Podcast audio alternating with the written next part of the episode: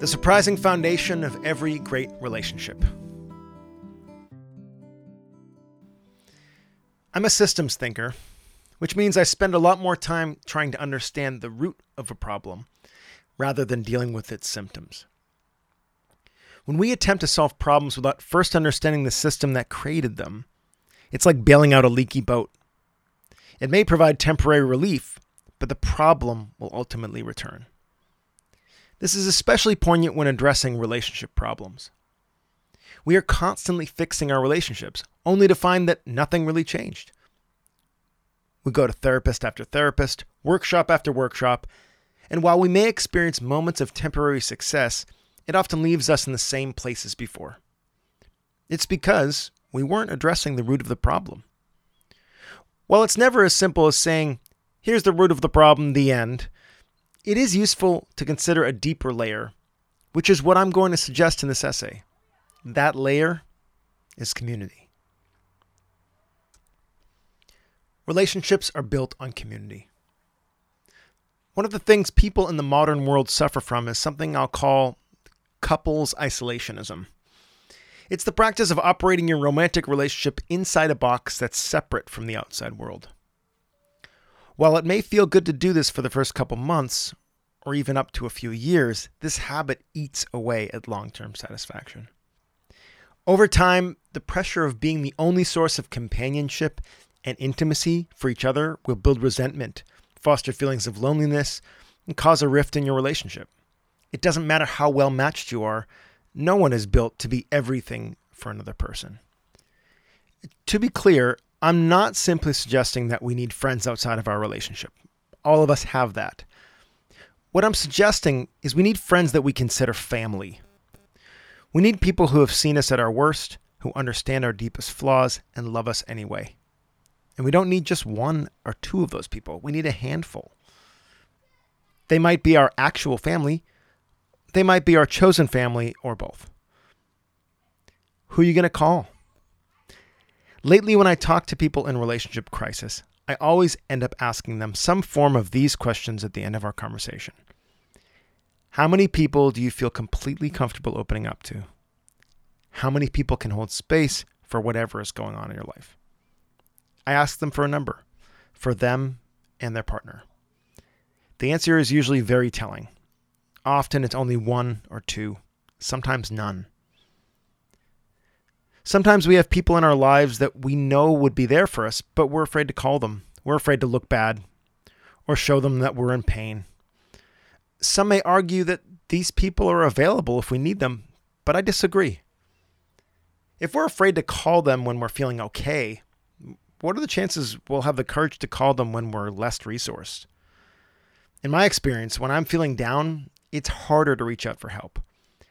And sometimes it's even impossible. So Having grooves and pathways of connections I've nurtured over the years is essential so I don't wallow in my misery for weeks. Intimate friends help regulate us. They can't stop bad days from happening, but they can prevent bad days from turning into bad weeks or bad months. When to not process with your partner. The other thing that happens when we don't have anyone to reach out to is we end up processing our relationship problems with the same person who we're upset with. It's worth pausing to consider how unproductive this is. If I'm blaming my partner and making her wrong, how effective will she be at holding space and helping me work through my upset?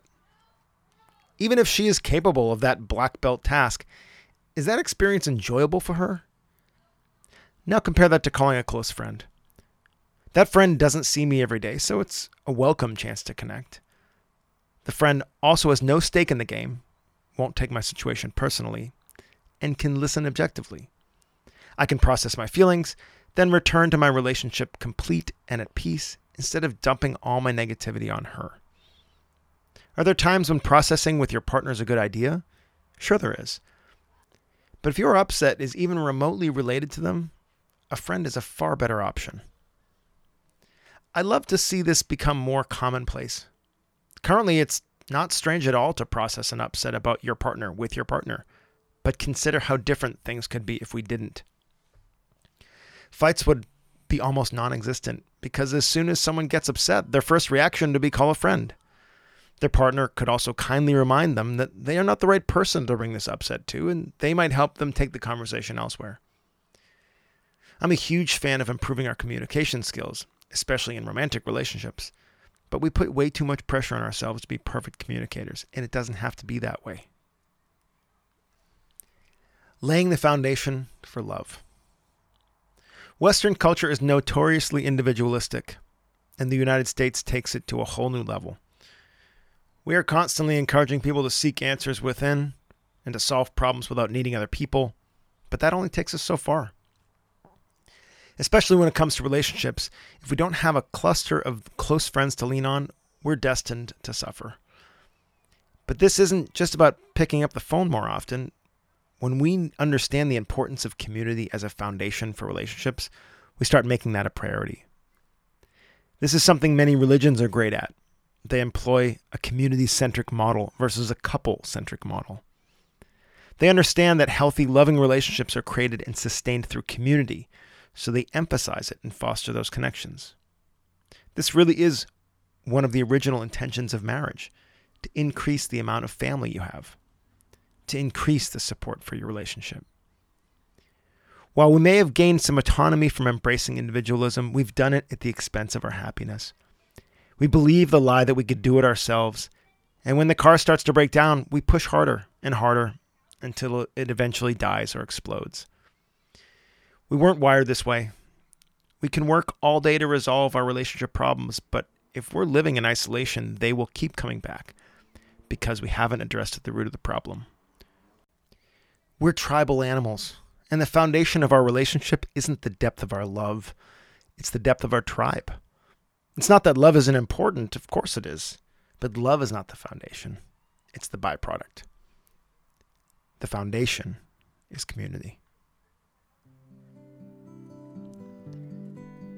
This has been The Surprising Foundation of Every Great Relationship, written and read by Dave Booda from the website Buddhism.com. Thanks for listening, and we'll see you soon.